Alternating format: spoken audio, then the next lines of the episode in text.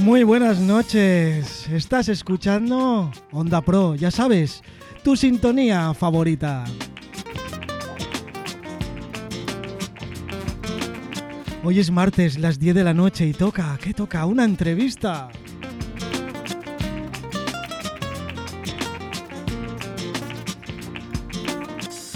Escritora, autora del libro Quiero amar, sembrando semillas de amor, valentía y esperanza. Nos cuenta en el libro su vivencia personal, cómo después de caerse se levanta. Ella es Mila Manteca Ortiz y su libro Quiero amar. Buenas noches, Mila. Buenas noches, Manu. ¿Cómo estás? Mariam. Muy bien, tranquila aquí en casa. Hola. Y bueno, echando, echándome las risas porque tengo ahí ya unas, una- unos pocos amigos de audiencia escuchándonos. Muy bien, un saludo para todos. Hola, Marian, buenas noches.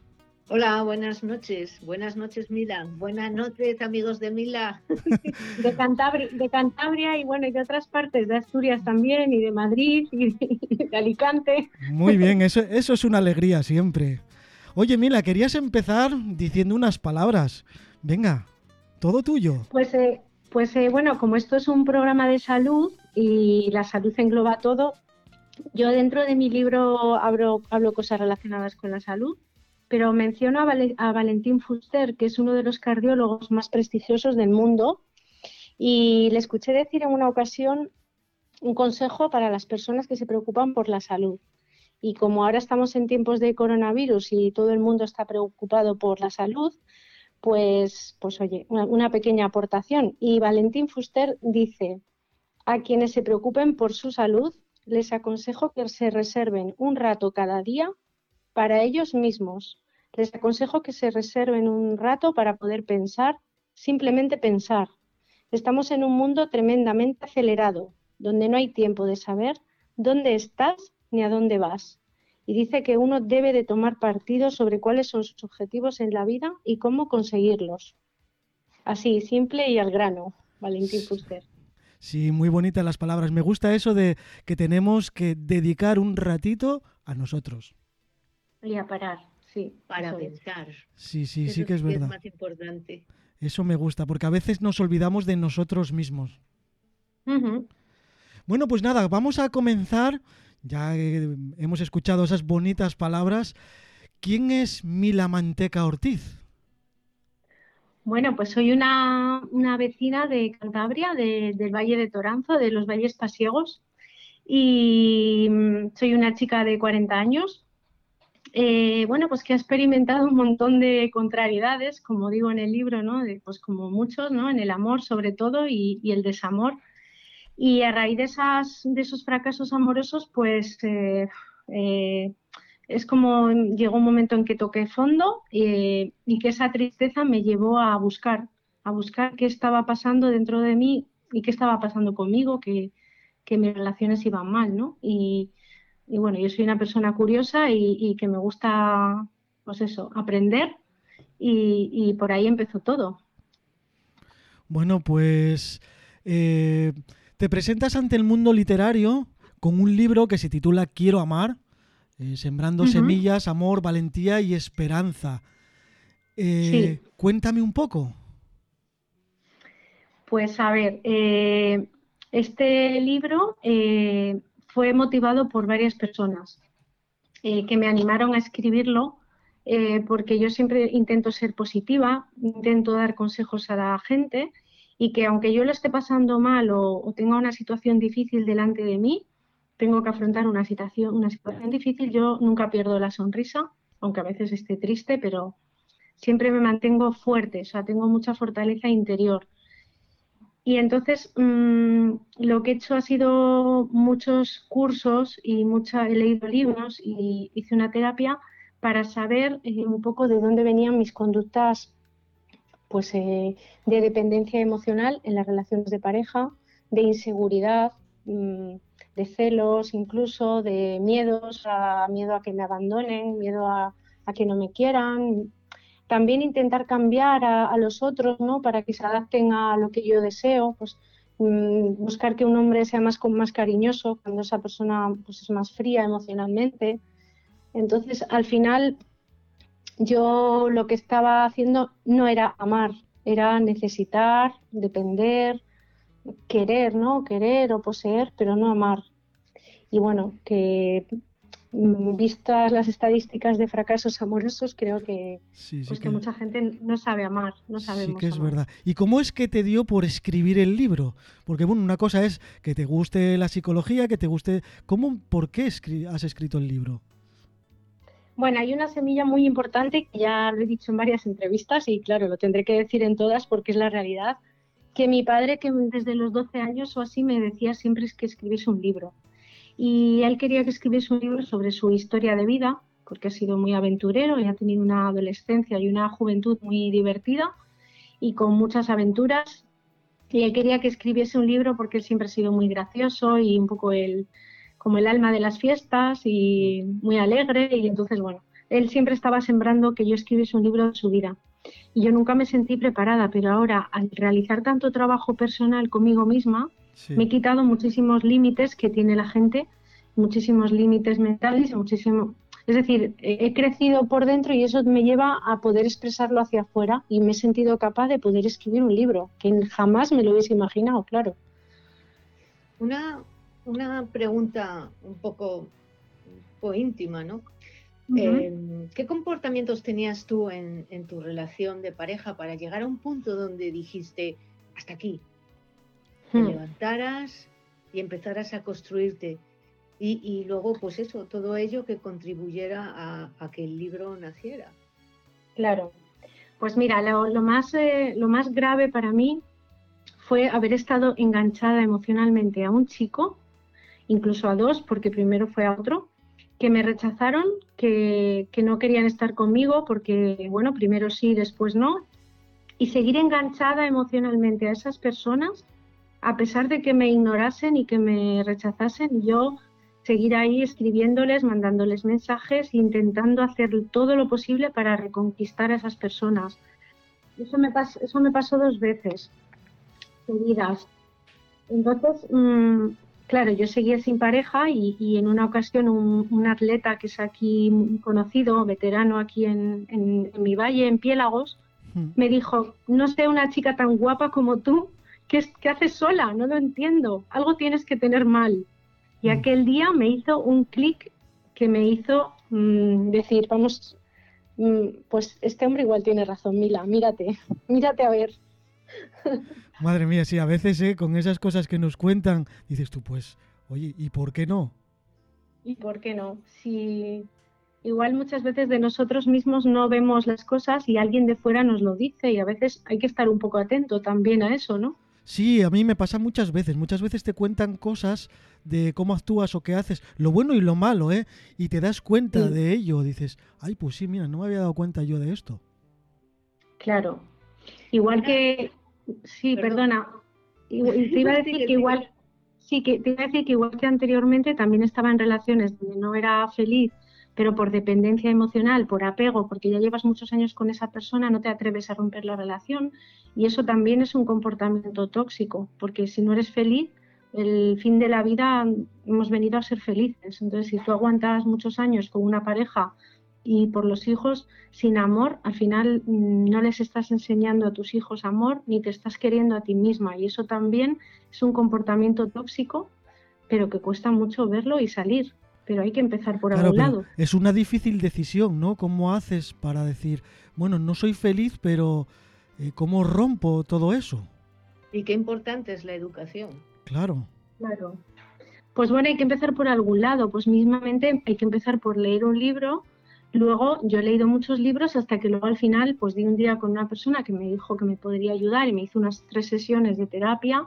Luego he ido a hacer algunos cursos y otra gente lo puede conseguir de otras maneras, pero hay que empezar a buscar por algún lado para que... al final el fin último es ser felices, no ser infelices. Claro. En tu, en tu libro, en el capítulo 6, hablas de esa terapia, ¿no?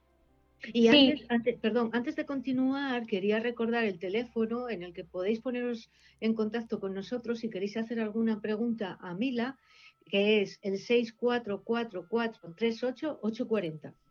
Disculpa. ¿Puedes repetirlo, mm, María? Sí, sí.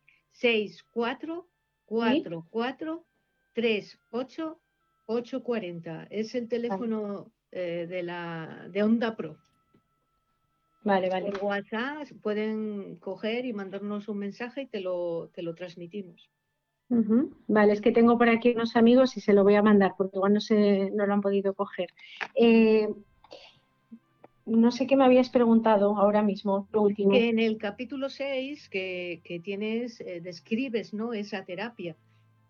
Sí, mira, casualmente ese capítulo, eh, hoy me ha llamado, me ha escrito un lector para pedirme el teléfono de, la persona que, me hizo esa terapia, porque me dice que él le pasa un poco lo mismo que a mí. Bueno, como yo, me han escrito mucha gente que le pasa cosas parecidas o diferentes, pero bueno, que al final está, está sirviendo para despertar a muchas personas de, muchos años dormidos a relaciones y a situaciones muy, muy duras, muy difíciles o, donde no son felices y dicen, bueno, pues es que tengo que empezar a dar pasos hacia lo que de verdad quiero en la vida.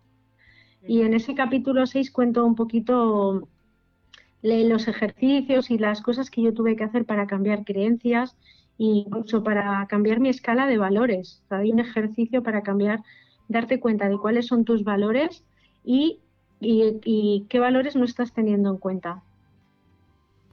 Y ahí, ahí descubrí que yo no le daba valor a la salud, por ejemplo, ya que estamos en el programa de salud. Claro, que es que es muy es muy es una de las cosas más importantes de nuestra vida. Nuestro cuerpo, nuestra mente nos acompaña a lo largo de toda la vida y muchas veces no la cuidamos, ¿eh? Claro, y las relaciones son muy importantes para la salud, porque si tú tienes malas relaciones, te, sube la tensión. Fíjate, yo en, algunas discusiones que tuve con mi segunda pareja, que bebía, que bebía los fines de semana, eh, pues eh, hubo ocasiones donde una vez fui al médico y tenía 17 de tensión. O sea, en una discusión de pareja, pues incluso te podría dar hasta un infarto. O o muchas discusiones a largo plazo pueden derivar en infartos, en ictus, es decir, que, las relaciones, los vínculos son súper importantes para la salud.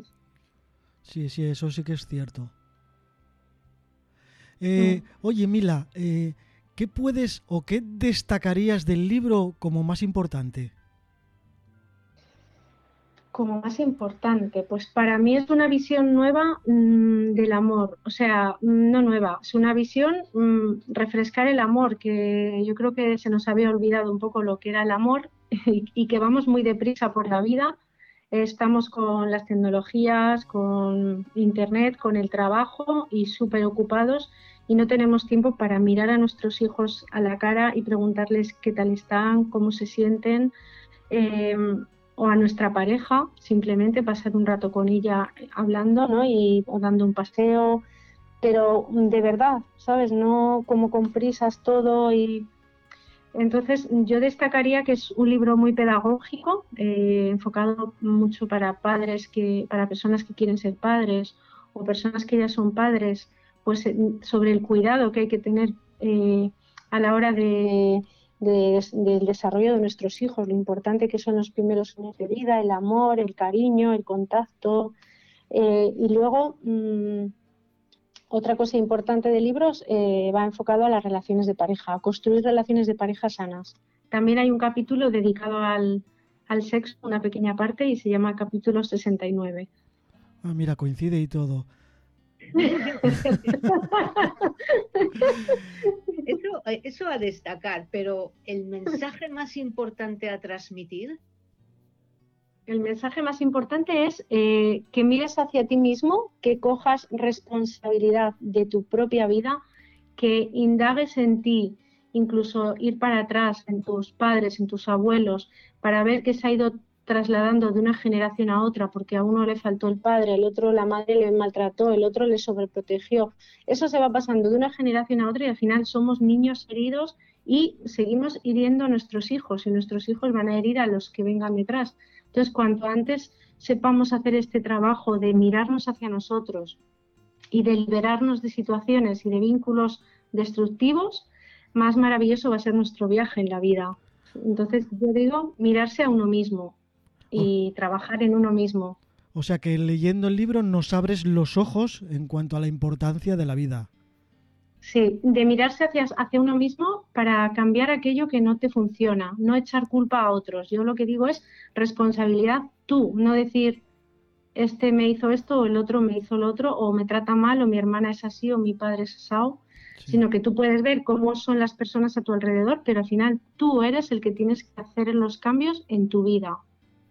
Me, llama, me llama mucho la atención eh, lo que has dicho, eh, niños heridos. ¿Realmente crees que puede llegar un día en que no haya niños heridos? ¿Tan, tan perfecto podemos hacerlo?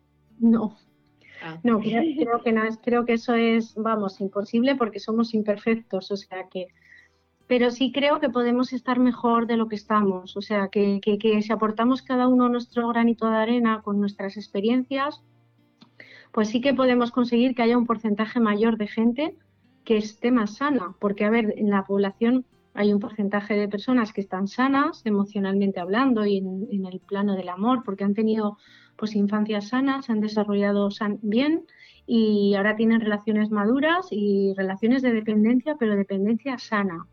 Pero hay otro porcentaje bastante alto que, es, que está mal, muy mal.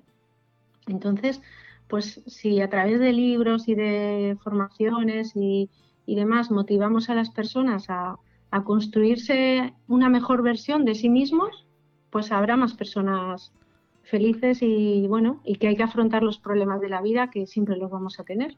Pero Bueno. con una, un espíritu optimista, vaya. Mila, quiero leerte un mensaje que me ha llamado mucho la atención en el WhatsApp y que la verdad que me, me está prestando hasta a mí, ¿no? Me hace ilusión. Dice, Luis, esta Mila es otra persona. La terapia que quiere vender a los demás la salvó la relación a ella. Grande, Mila. La terapia, a ver, la terapia que Que, que quiere vender, la terapia que vendes en el libro, que te ha salvado, que te ha salvado. Sí, sí, efectivamente, me ha salvado porque yo antes estaba más ansiosa, eh, mm, más insegura y eso hace que en el día a día al final eh, atraes peores relaciones, desde luego, y si tienes una relación buena te la cargas porque no, no la valoras. Entonces, mm, o no sabes, o tienes una buena, estás con una buena persona, pero eh, ni tú ni él sabes, eh, sabes, sabéis enfocar las carencias y las dificultades. Y yo en el capítulo 69 hablo de eso, de que cuando estás en pareja tienes que utilizar la pareja para crecer. Lo que tu pareja te dice que tú tienes mal, te está dando pistas y eso te puede servir para mejorar. Y al revés, tú le puedes dar pistas a él. Entonces, no tomarnos como enemigos, sino como amigos de verdad, para aprovecharnos para, para ser mejores y tener mejores experiencias juntos. Claro, real- realmente tú ahora no es que seas otra persona, es que ahora eres tú, eres Mila. Eso, ahora estoy yo, mm, digamos, cuando me he quitado toda la mochila de todo lo que traigo de mi infancia y de mi adolescencia y de mis relaciones, porque todo va sumando y, y va sumando y si no, si no te das cuenta de todos los comportamientos erróneos que tienes, va sumando, va sumando y llegas a, llega a un punto que ya has llegado al tope de que ya peor ya no lo podrías estar haciendo, que es lo que me pasó a mí. Claro, claro. ¿A qué tipo de lectores se dirige? Pues eh, mm, yo comentaba que yo creo que lo podrían leer desde, desde adolescentes que están ahora en esa edad que tienen que ver qué van a hacer de mayores, qué van a escoger, que no saben qué, qué estudiar, porque cuento mi propia experiencia de superación personal desde los 12 años. Pues vengo de una familia humilde de ganaderos y de una, pues eso, económicamente no podían pagarme los estudios, entonces yo empecé a vender helados en Llanes ahí me forjé pues mis amistades y bueno, disfruté mucho con, con mis primos heladeros por las playas y por las fiestas asturianas, que son una maravilla. Y, y luego, pues bueno, trabajando siempre, trabajando y estudiando lectores adolescentes que puedan ver una historia de superación personal, luego padres que van a ser personas que van a ser padres o que ya tienen hijos pequeños y luego cualquier persona que esté en una relación de pareja, incluso también personas que están solas, porque también hablo de la soledad y de lo importante que es estar solo para crecer. Para todo tipo de públicos, diría yo. O sea, para, para cualquiera, no hay edad, bueno, no hay edad, sí tiene que haber edad, ¿no? Sí, adolescentes y personas adultas, vaya. Mm, mm. Vale, vale, perfecto. Eh, el libro salió a partir del 26 de diciembre de este año pasado, ya se podía eh, conseguir en ebook en Amazon. Sí, y en papel. Y en papel. Y ya sabes, eh, porque me pone aquí que a partir del 21 de marzo estará disponible en las librerías. ¿Puedes decirnos si ya tienes algún punto de venta donde se pueda adquirir en esa fecha o a partir de esa fecha? Pues eh, seguramente va a estar en Libreros Reconquista en Oviedo eh, y luego de momento en Asturias eh, ahí, en Libreros Reconquista. Es posible que luego en alguna librería de Llanes también y bueno, poco a poco me iré expandiendo. Si hay algún librero que me esté escuchando, pues, pues que me contacte. Sí, mira, genial. Luego cuando acabemos la entrevista voy a hacer un post para poner en ondapro.es. Pondré el enlace para comprar el libro en Amazon y todos los sitios donde se vaya a vender me lo cuentas y lo vamos poniendo ahí para que la gente lo sepa. Vale, fenomenal. Em, en referencia de nuevo al libro, em, ¿por qué crees que, nos gusta mm, quedarnos ciegos ante situaciones em, en vez de abrir los ojos desde el minuto cero, que es, hmm. algo, es algo vírico que nos pasa a todos.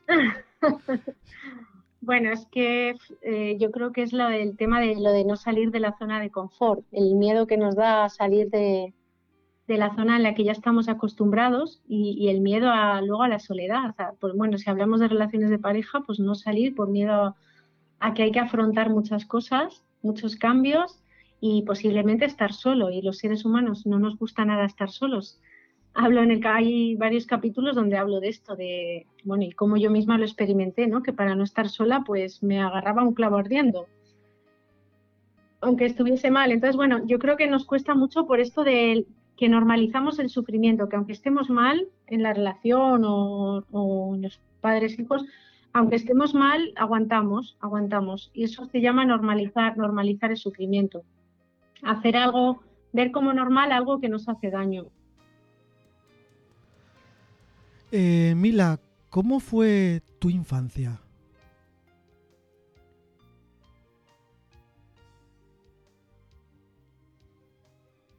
Hola.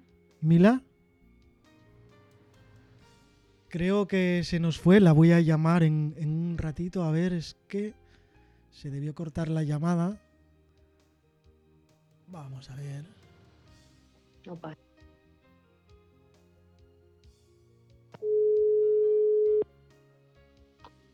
Se fue la conexión, ¿no? Sí, se fue, se fue la conexión. Ahora. A ver, eh, no sé si escuchaste la pregunta. No, no te escuché, Manu. Eh, ¿Cómo fue la infancia de Mila? ¿Cómo fue la infancia de Mila? Buena pregunta. Pues es un tema delicado porque, bueno, ya en, el libro está, está plasmado. Eh, hablo de la infancia de Pepa Inés, eh, que, bueno, es una niña como yo. y es una infancia pues donde hay un ambiente de, mucho conflicto, de muchos gritos, mm, voces, eh, faltas de respeto, porque hay un, hay un padre que, desde su adolescencia desarrolló una adicción al alcohol y que no ha podido dejar prácticamente hasta hace pocos meses que sufrió un infarto. Entonces, todo eso esa niña lo sufre desde que, desde que era pequeña. Un poco de, digamos, ¿me estás escuchando, Manu? Sí, sí, sí, te escucho, te ah, escucho. Vale, que pensaba, digo, se ha vuelto a cortar. o sea que, que, has, tenido una mm. infancia difícil. Sí, sí. Y hmm, quizás por eso que cuentas de la infancia, luego nos dices que los primeros siete años de vida es cuando realmente pues eh, te haces, ¿no? Como persona.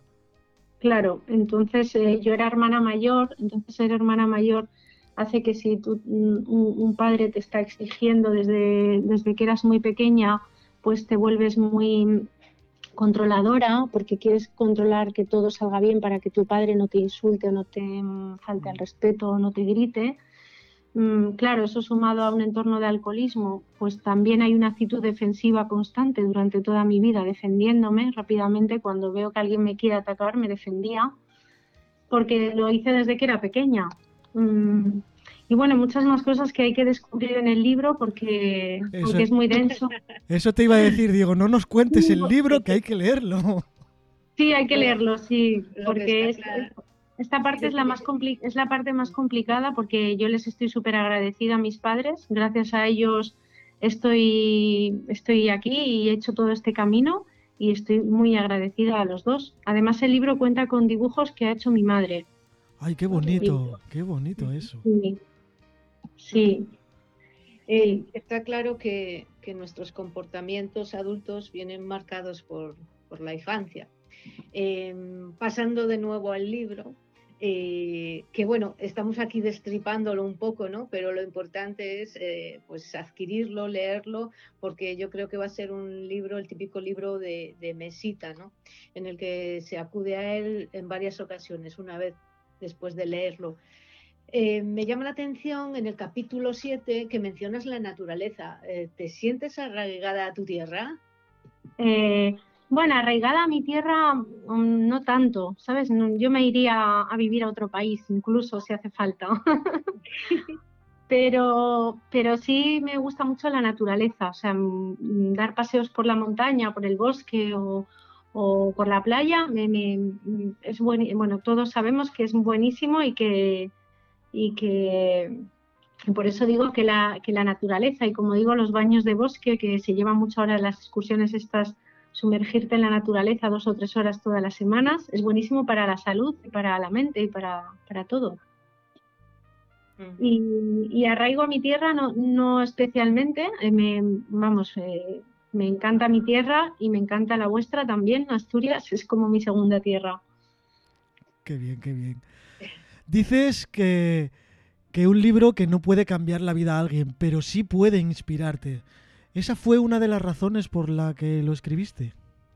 Sí, sí, de hecho digo eh, motivar e inspirar, ¿no? Para motivar a otros a hacer cambios y atreverse y a hacer ser valientes, valientes y humildes, ¿no? Para ser capaces de ver qué es eso que tienes mal dentro de ti y, qué errores tienes tú y qué, comportamientos tienes mal y, bueno, no solo ver el mal, en el ojo ajeno, sino verlo en ti mismo, como dicen, mal de ojo ajeno, ¿no? Entonces, mm, pues eso, que me he desconcentrado ahora mismo. Esto del directo es lo que tiene. ¿Conoces a, a, muchos lectores que hayan leído tu libro y les haya cambiado, entre comillas, la vida? que les haya cambiado la vida. Bueno, cambiar la vida no. No, no, no, cambiar la vida no. Sí, todos me han dicho, los que lo han leído me han, me han dicho que, bueno, pues eh, una persona que estaba en una relación con ya una, persona adulta, eh, con una relación tóxica, pues de una persona celosa que le quitaba de ver a sus antiguas amistades y demás, se ha dado cuenta a través del libro de que no se estaba amando a sí mismo eh, y otra persona de Avilés también me escribió de Llanes también. O sea, hay mucha gente que me ha escrito y me ha dicho, me ha abierto los ojos el libro. Entonces ahora lo que tiene que ponerse es a trabajar en todo eso que tenemos inconsciente que cuesta quitarlo. O sea, hay que hacer un trabajo. Por eso yo digo que en el libro lo digo muchas veces, que no es... Mm, que no es decir, ay, tengo esto mal y ya se va solo dándote cuenta, ya se quita. No, hay que trabajar, hay que buscar maneras de, de cambiar todo eso. ¿Podría trabajar la misma pareja, los dos, el chico, la chica, y solucionar el problema que tienen después de haber leído tu libro para inspirarse, digo? Claro, sí, sí, sí, sí, sí, sí. Si ahí realmente hay alguien que se atreva a leerlo con su pareja, que eso normalmente es bastante complicado, si los dos se atreven a leer el libro juntos, les puede ayudar y les puede y les puede, pues eso, motivar a empezar a, hacer cambios ¿no? dentro de la relación y aprovechar las, los problemas que tengan como una oportunidad de, crear una mejor relación entre ellos. ¿Cuánta, ¿Cuánta tirada ha tenido en este mes? Pues en las dos primeras semanas, que lo miré la semana pasada, en las dos primeras semanas había vendido 200 y ahora ya estoy mm, casi llegando a los 300, o sea, porque estuve dos semanas mm, que no hice nada de promoción, me, lo publiqué y, paré, y paré un poco porque me fui fuera, porque tengo mi pareja afuera y entonces pasé las navidades con él y al volver he iniciado la promoción esta semana y ya en cuanto hago un poquito de promoción se, se venden libros porque la gente está muy necesitada de, bueno, pues de consejos y de inspiración y en estos tiempos pues, eh, pues hacen falta historias de superación personal para, para, para inspirarnos. Yo también ¿A qué, sabe, ¿A qué sabe ese segundo premio del concurso de relatos breves de Cabezón de la Sal con, con ese texto eh, detrás de la puerta. Hola. Eh, la perdimos otra vez. la perdimos otra vez. A ver dónde está Mila.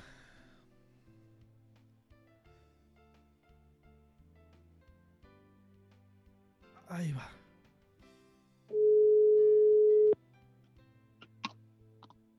Se cortó otra Sí, se cortó otra vez. Se cortó otra se corta. vaya día que tenemos, hoy. No, tenemos buena cobertura hoy. Ya. A mí me habéis dicho que, iba a ser una entrevista como si estuviese en el sofá de mi casa y, así como muy relajados y así estoy, ¿eh? Mejor, mejor. Esa es la idea, esa es la idea de que sea así. Te, preguntaba que a qué sabía ese segundo premio del concurso de relatos breves de Cabezón de la Sal, titulado Detrás de la puerta. Vale, pues ese relato, eh, publicado por Lucía Alcolea, es una periodista de, mm, de la radio Foromontanos que me entrevistó pues hace dos semanas, una chica majísima, me entrevistó allí en Cabezón de la Sal y, publicó ese relato, ese premio se lo han dado a ella y yo lo he compartido en mi muro. He puesto felicidades, Lucía, y he compartido su relato que le han dado ese premio. Así que pensábamos que era tuyo. Claro, no, no, eh, viene publicado su Lucía Alcolea y el premio, el premio es para ella, sí, sí, sí. Yo realmente mi escritura es una escritura más de andar por casa, es más de diálogos y de contar un poco mis experiencias, pero yo no me veo preparada para escribir un libro de estos libros que le dan premios por la escritura en sí. Bueno, nunca, nunca se sabe, ¿eh? Nunca se sabe eso. Pero bueno. no, bueno, sí, sí, yo, yo soy consciente de eso. A mí me ha costado muchísimo escribir este libro. De hecho, yo realmente mi, mi misión no es ser escritora, sino que este libro es para, bueno, pues para divulgar esta experiencia y que le pueda servir a otros, pero realmente eh, no es mi pasión la escritura, ¿sabes? Debo decirlo y ser honesta porque es así. Me he sentido que estaba deseando terminar de escribirlo porque ya... Y bueno, y no he vuelto a coger un bolígrafo desde el día que terminé de escribirlo. Y entonces, ¿cuál es tu objetivo ahora mismo? Mi objetivo simplemente era escribir este libro que pueda ayudar a muchas personas y realmente sí que me apasiona la psicología y me estoy formando y bueno, igual en un futuro quizá pueda estar desarrollando algún trabajo relacionado con ayudar a otras personas, pero bueno, pues cara a cara o formaciones online o ya veremos, pero, pero la escritura sería algo así como, bueno, mm, no voy a decir que no, pero igual dentro de unos años escribo otro libro, pero no es mi intención dedicarme a escribir que ya me están diciendo, ¿para cuándo el siguiente? ¿Para cuándo el siguiente? no va a haber un siguiente de momento. Eso es que ha dado resultado, pero bueno, nunca se sabe, igual te inspiras y, te da por escribir otro. Sí, bueno, voy a decir nunca se sabe, pero es muy exigente escribir. Sí, la verdad es que no tiene que ser nada fácil, nada fácil. Sí. Oye, eh, mm, saltando del libro, cuéntanos esa experiencia en Llanes vendiendo, vendiendo helados, porque es que cuando lo leímos y demás, eh, pues nada, nos vino a la mente eh, pues eh, revuelta, ¿no? que me imagino que algo, algo tenéis por ahí. Sí, tengo familia heladera en, ahí en Langreo, en vuestra zona, que son revuelta, son primos, primos de mi madre, y en Llanes mm, toda la familia también que son primos de mi madre, que son los helados revuelta. Y bueno, pues esa experiencia fue maravillosa porque todos los días comía helados con materia prima asturiana y helados naturales. O sea, que imagínate los veranos que me pasaba yo allí en Llanes, cuando volvía en septiembre a casa venía con unos kilos de más. sí, eso suele pasar, sí, sí. La experiencia en Llanes pues fue una experiencia genial. Mm, ahí fue donde forjé amistades que hoy conservo. Uno de ellos es Luis, este, esta persona que yo creo que ha mandado un mensaje, que además de ser, sí, que además de ser amigo de infancia de Janes, luego fuimos pareja durante dos años y el capítulo uno empieza con nuestra historia, con la historia de Luis y mía. Así que el libro empieza en, el libro empieza en Llanes. Hace cuatro años empieza la historia. Mm. Qué bueno. Y sí, y me recuerdos con, en Llanes también pues con mis primos, me recuerdo mucho las fiestas, que íbamos a las fiestas eh, después de trabajar, trabajábamos muchísimas horas vendiendo helados y después nos íbamos a las, a las romerías, claro, íbamos a vender y luego nos quedábamos un rato en la verbena. Y, bueno, ahí aprendí a ser responsable a la vez que aprendí a volar también. Bueno, anda, mira, oye. Me preguntan otra por el WhatsApp, que es interesante, y me dicen que ¿cómo te puedes dar cuenta de que realmente no eres feliz y no son las circunstancias? Pues yo me di cuenta, mm, sobre todo por, por, cómo tú te sientes. O sea, yo me di cuenta eh, si tú en el día a día, si estás contento, estás alegre eh, y estás agradecido de cada día y, bueno, y haces tus días y estás bien, sin emociones, sin problemas, con paz interior, te sientes bien, eh, ¿sabes? Pero si tú estás, ¿cómo te das cuenta de que no eres feliz? Si estás triste todo el tiempo, si estás angustiado, si estás todo el día mm, pensando en lo que Mm, pues eso, en lo que podría haber sido y no fue, si estás deseando estar con personas que no quieren estar contigo o si estás con personas que te tratan mal y te hacen sentir mal. yo creo que la mejor seña, señal es la angustia, la ansiedad, sentirte con miedo. Todas esas señales de emociones negativas son una señal de que muy feliz no estás con tu vida. Sí, cierto. Cierto, porque a veces también queremos que alguien nos quiera cuando nos, nos, no nos quiere y bueno, pues hay que superar eso, ¿no? Si alguien no te quiere, no te quiere, tampoco hay que estar ahí siempre. Claro, pero mm, parece, de cara al exterior parece que lo superamos, pero luego hacemos cosas que nadie sabe, como, pues bueno, como ciertas cosas que yo las descubro en mi libro, pero otras personas hacen otras y cada uno tiene su historia. Entonces, mm, pues descubrir qué estás haciendo que no es muy normal que hagas eso y, poner remedio para ser feliz, para vivir cada día en paz, tranquilo, eh, pues con ganas de vivir, con, hambre de vivir, motivado de hacer cosas nuevas, de, aprender, bueno, que tengas una motivación en la vida y que puedas estar en sereno contigo mismo. Mila, ¿es, ¿es difícil apartarse de las personas tóxicas? Eh, cuando estás en una relación tóxica, mm, yo digo que es porque normalmente tú también eres tóxico. O sea, yo me incluyo que si yo estuve cuatro años con una persona que me trataba mal y demás, yo también era tóxica. Y eso también lo explico en el libro. Porque si tú eres una persona sana, relativamente sana, eh, rápidamente lo cortas. ¿Sabes? Pero si eres una persona tóxica, no lo cortas, no puedes cortarlo y tú lo vas aguantando y vas soportando esas cosas porque al final tú tampoco eres una persona sana. Entonces, por ahí puede haber una pista. Si te lo digo, si te lo decía por una pregunta, otra del WhatsApp, que se basaba en que su pareja, eh, las, las, amistades de su pareja o, con las que andaba eran tóxicas hacia él, hacia él mismo. Entonces, por eso te lo decía. Sí, sí, hacia su pareja. Hacia su pareja, sí, O por lo mm, menos eso quise entender de esa pregunta. Mm. Claro.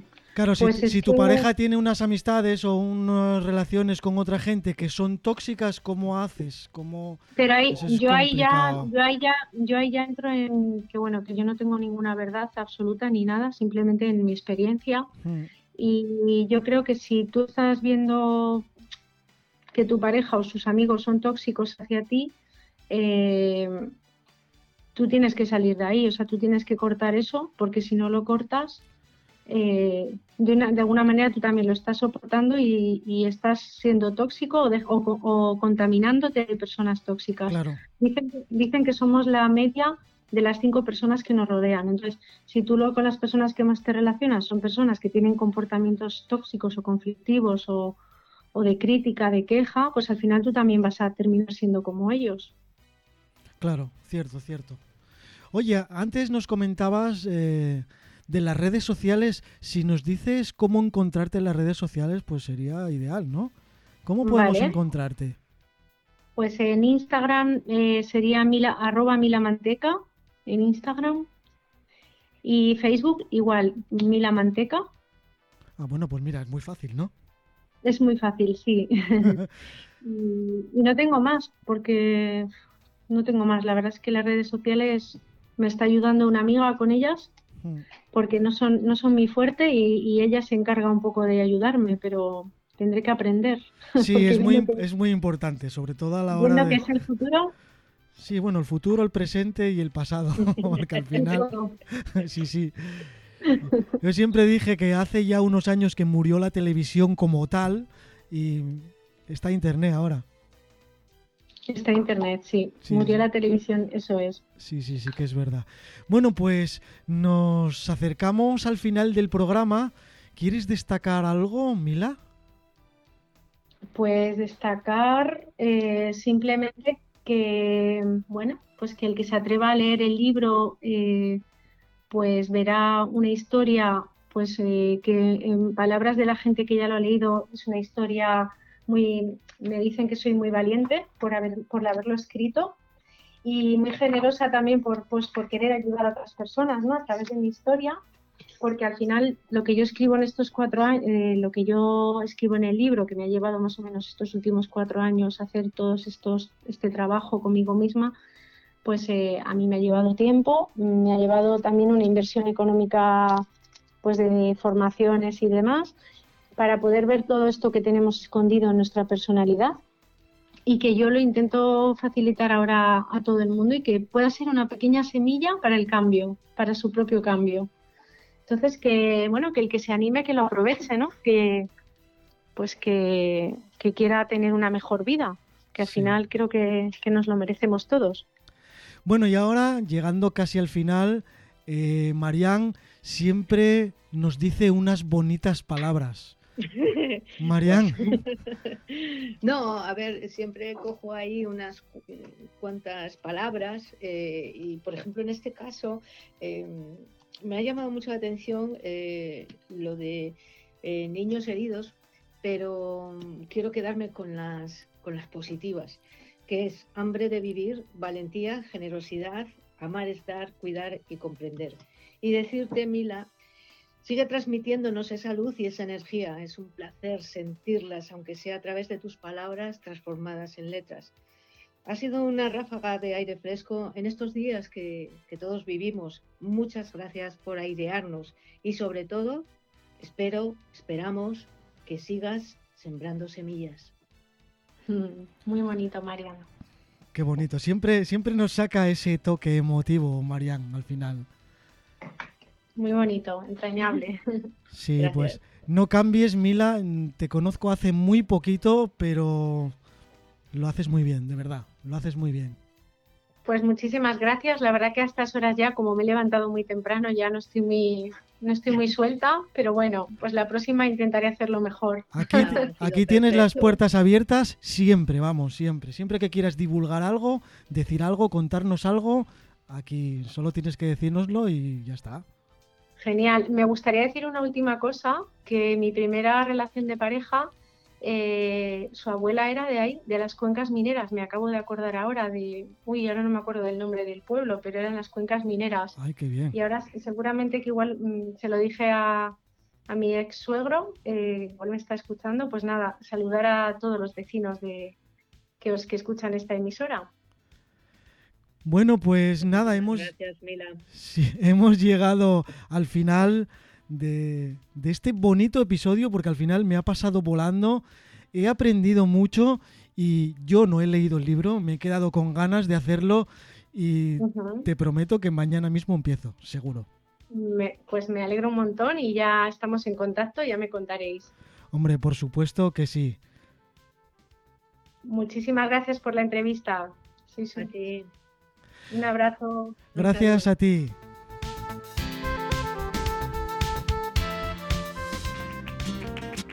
Bueno, pues nada, hasta aquí esta bonita entrevista. Qué bonito haber descubierto a Mila Manteca Ortiz y ese gran libro que tenéis que leer. A partir de mañana en ondapro.es estará disponible el resumen de esta entrevista con el audio y por supuesto con las direcciones cómo comprar el libro y cómo seguir a Mila Manteca Ortiz. Muchísimas gracias a todos por haber estado ahí. Gracias a vosotros porque Onda Pro no es nada sin vosotros.